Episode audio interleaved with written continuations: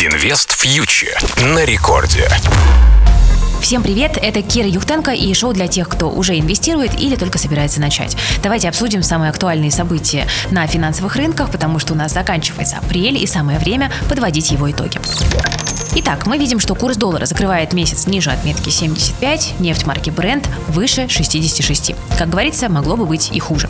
Да, конечно, геополитические риски кружили рубль, но мы видим, что сейчас ситуация несколько успокоилась. Да, в последние дни апреля Европарламент принял таки резолюцию с призывом отключить Россию от SWIFT, но нужно понимать, что, как и все остальные резолюции, это носит рекомендательный характер и не обязательно к исполнению даже институтами самого ЕС. Давайте коротко о том, что такое SWIFT и чем нам грозит отключение от него.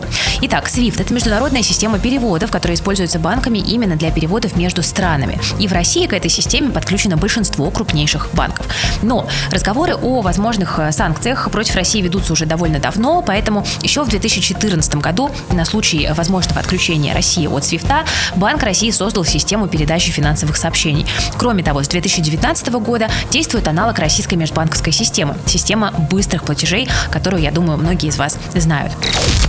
Конечно, если Россию от свифта все-таки отрубят, это будет неприятно, потому что произойдет сбой в международных э, расчетах, произойдет валютный шок, компаниям нужно будет очень быстро рассчитаться с поставщиками, вырастет стоимость импортных товаров, вполне возможно, потому что скажется не только разница в курсах валют, но и рост комиссий при переводах.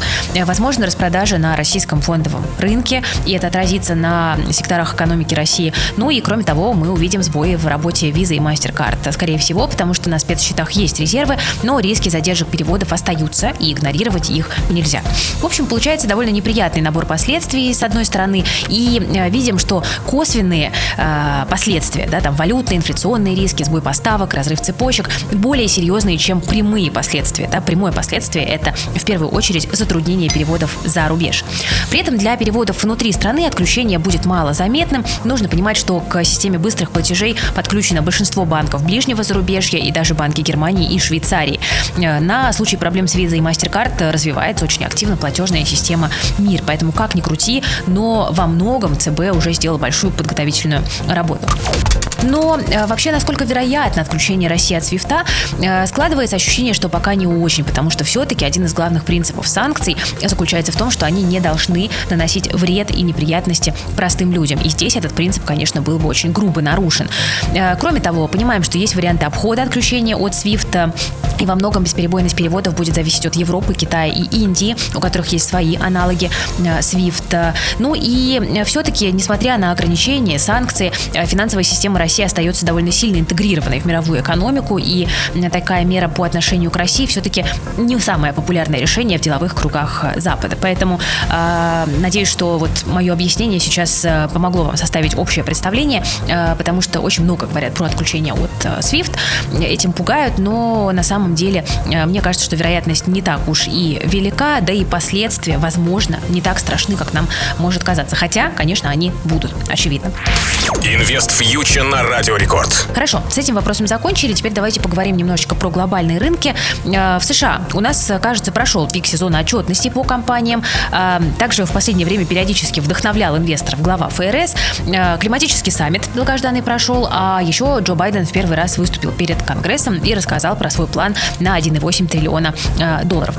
Что стоит отметить? Э, по поводу сезона корпоративной отчетности. Компании отчитываются с довольно приличными результатами, но не все акции на отчетах растут. Ну вот за последнюю неделю апреля отчитались основные тяжеловесы рынка, такие компании, как Apple, Google, Facebook, Amazon, Microsoft и э, Tesla. И отчеты-то очень даже приличные.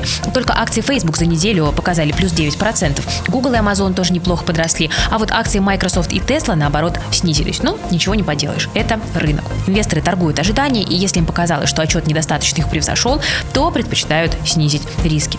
Но в целом апрель для финансовых рынков был очень даже позитивным. Мы видим, что индекс NASDAQ прибавил почти 8%, S&P 500 6,5%, а промышленный Dow Jones около 3% прибавляет. При этом в лидерах роста были именно акции технологического сектора, акции роста, а вот стоимостные акции торговались довольно разнонаправленно на достигнутых рекордных уровнях. Мы потихонечку вступаем в май, и когда эта пора приходит, многие вспоминают поговорку «sell in May and go away» – «продавай в мае и уходи с рынка». Но смотрите, что мы видели в последние 7 лет. За май более-менее серьезная коррекция была только в 2019 году. А вообще средний рост за май в последние 7 лет, за исключением 2019 года, равнялся 2,5%. Посмотрим, что принесет нам май 2021 года. Как говорится, будем наблюдать. Друзья, это была Кира Юхтенко специально для Радио Рекорд. Присоединяйтесь к нашему проекту Invest Future на YouTube и в Telegram. Инвестируйте с умом и берегите свои деньги. Инвест фьючер на Радио Рекорд.